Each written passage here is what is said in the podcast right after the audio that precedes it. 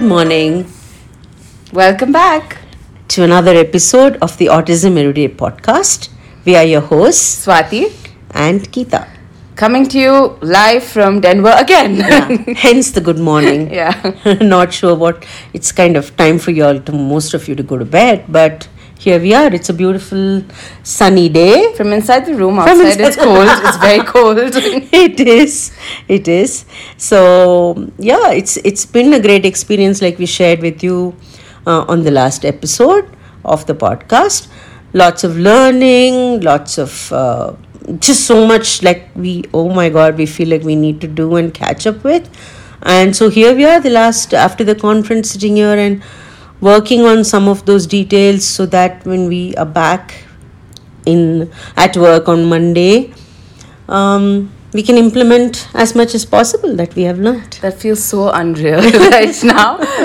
the fact that we're back Monday. Yeah. No, but uh, on another note, I think the last time we recorded uh, an episode live from Denver, we hadn't presented our paper. Hmm. no. We'd done one presentation, but. Right. Uh, Interestingly, the other paper that we presented, the other presentation, was uh, challenges in transitioning to adulthood for people with autism in India. India. And Yeah. oh my goodness, I mean, we did not expect that it will be this well received. Yes. Uh, yes. Because people actually came up to the podium after the presentation and shared their experience and spoke about how things are different where they work, which Hmm. is primarily a Western country like the States, or there was a person from Australia, Australia, as well. yeah, yeah, And they were floored because they said, I can't imagine yeah. that you work in a place without a system and you are trying to be the system. It's amazing. Yeah, yeah, yeah. We received a lot of uh, great feedback, and um, I think a lot of gratitude from people. If yes, yes. saying you guys are doing something which is unreal and uh, which we can't imagine doing because I I- no, I just want to elaborate on why it's unreal Yeah, based on you yeah. Know some conversations we've been having with our contemporaries and our colleagues here who are also BCBAs. Hmm. Is that we realize after our interactions that we function as a point of contact for practically everything, yes, yes, right? From from uh, diagnosis from diagnosis. Well, Yeah. that's part of our job. Let's blame put it in- taken because we do aid the aiders too but yeah from diagnosis to family counseling to Hmm. um, writing up protocols or their skill acquisition programs to training parents. training parents Yeah. training therapists Yeah. um, actually working with the kids ourselves which we realize that BCBAs don't do in. Don't the do, states yeah. they Yeah. don't directly work with children Yeah, they work with therapists who work with children or they work with families and school districts that work with children but they don't work with children Yeah, themselves a lot of times, yes. yeah. Yeah.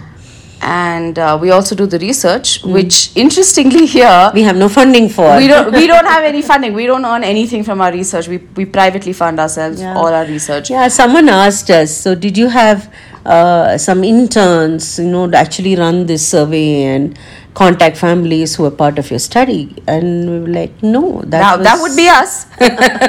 we intern for ourselves. yeah. yeah. So, um, I mean, at this point, I think I would like to acknowledge all those families who took part in that study. Yeah. right? Um, mothers of young adults on the spectrum.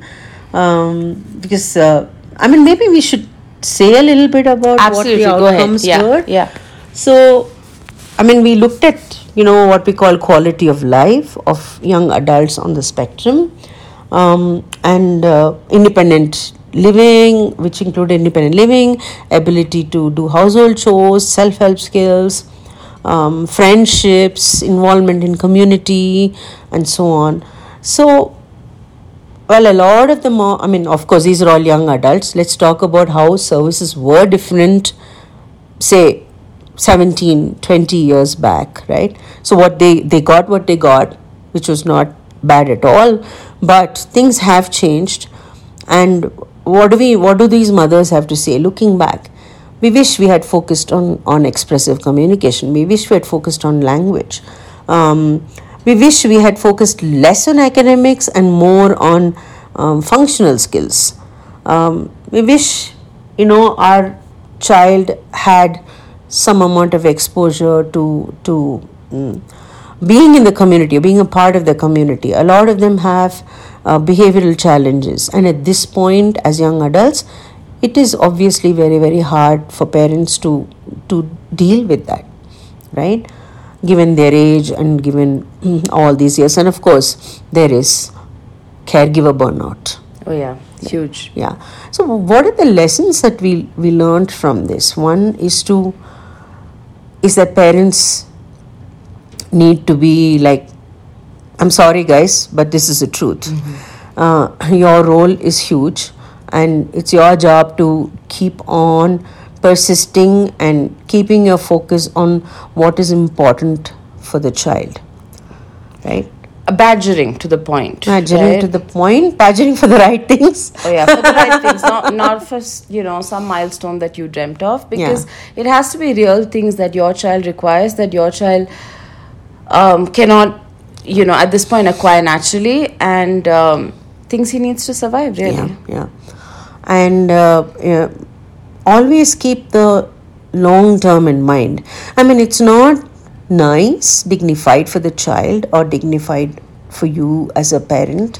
If after your child is 8 or 10 you need to enter the bathroom to help him in, in him or her in, in any which way.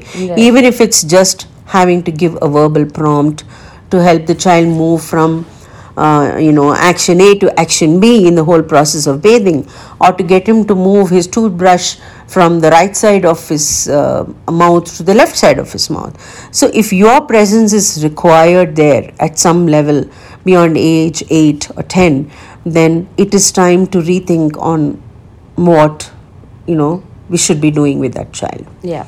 and what you as a family should be working really really hard on right Agreed. Yeah and uh, i think the other takeaway we get is we always think that things are much easier in the west It's not. yeah. It's really there are not. systems yes There are Yes. systems. There are fantastic doctors, Yeah. fantastic BCS. oh some of sure. the research was amazing mind blowing okay Yeah, some of the things that ca- a doctor uh, came from boston children's i mean his research in asd and GI symptoms really hit home Yeah, because back in That's what we miss.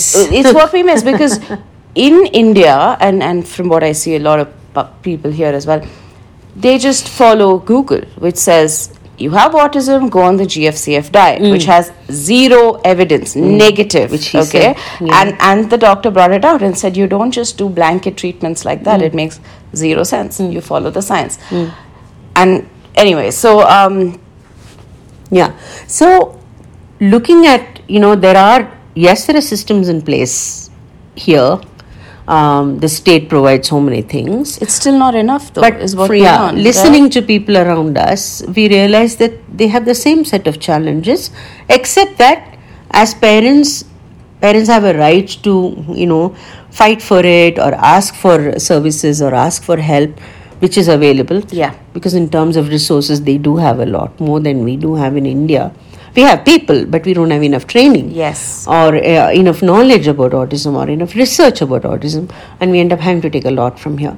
So what we do realize is while there are services it is not as rosy as we see it from where we are sitting in india right? The challenges remain. The challenges are there and families do go through the same um, um, you know the same effort and the same thing you need the path you need to tread is definitely not easy except there is a path that is visible. Yes. You don't have to create your own.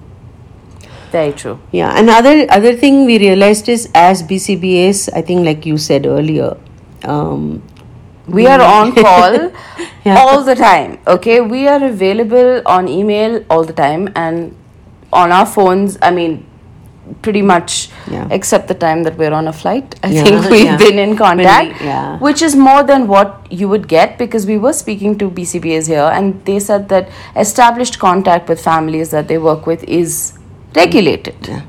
Yeah it is. It is. And do you do parent training? Was a question we were asked. And of course of course we do it all, all the the time, time, all the time we spend a lot of time working with families meeting families problem solving um, and every in every little way, right? And I think that's what makes us um, more humane, more unique, and uh, right, Absolutely. compassionate. And like I, I think one of my, one of my last lines in my presentation was, um, yeah, we need more psychoeducation, but we need to give families more real solutions. But for that, we need more than 24 hours in a day and sometimes many avatars of ourselves. I know. But we love what we do. I wouldn't trade it for anything I in the wouldn't. Mm-hmm. trade this for anything. Absolutely. And in the cultural context that we are from. in the cultural right? context absolutely and the fact that we have the ability and the freedom to do what we are doing and the ability to give back to families and to accommodate their so many their many many challenges i would never give this up Well said. right so yeah, with that, we're at the end Yeah. of this pre breakfast podcast. Yes. And uh, thank you for joining us. And we'll be back for more. yeah we'll be back and see you on the other side of the globe bye bye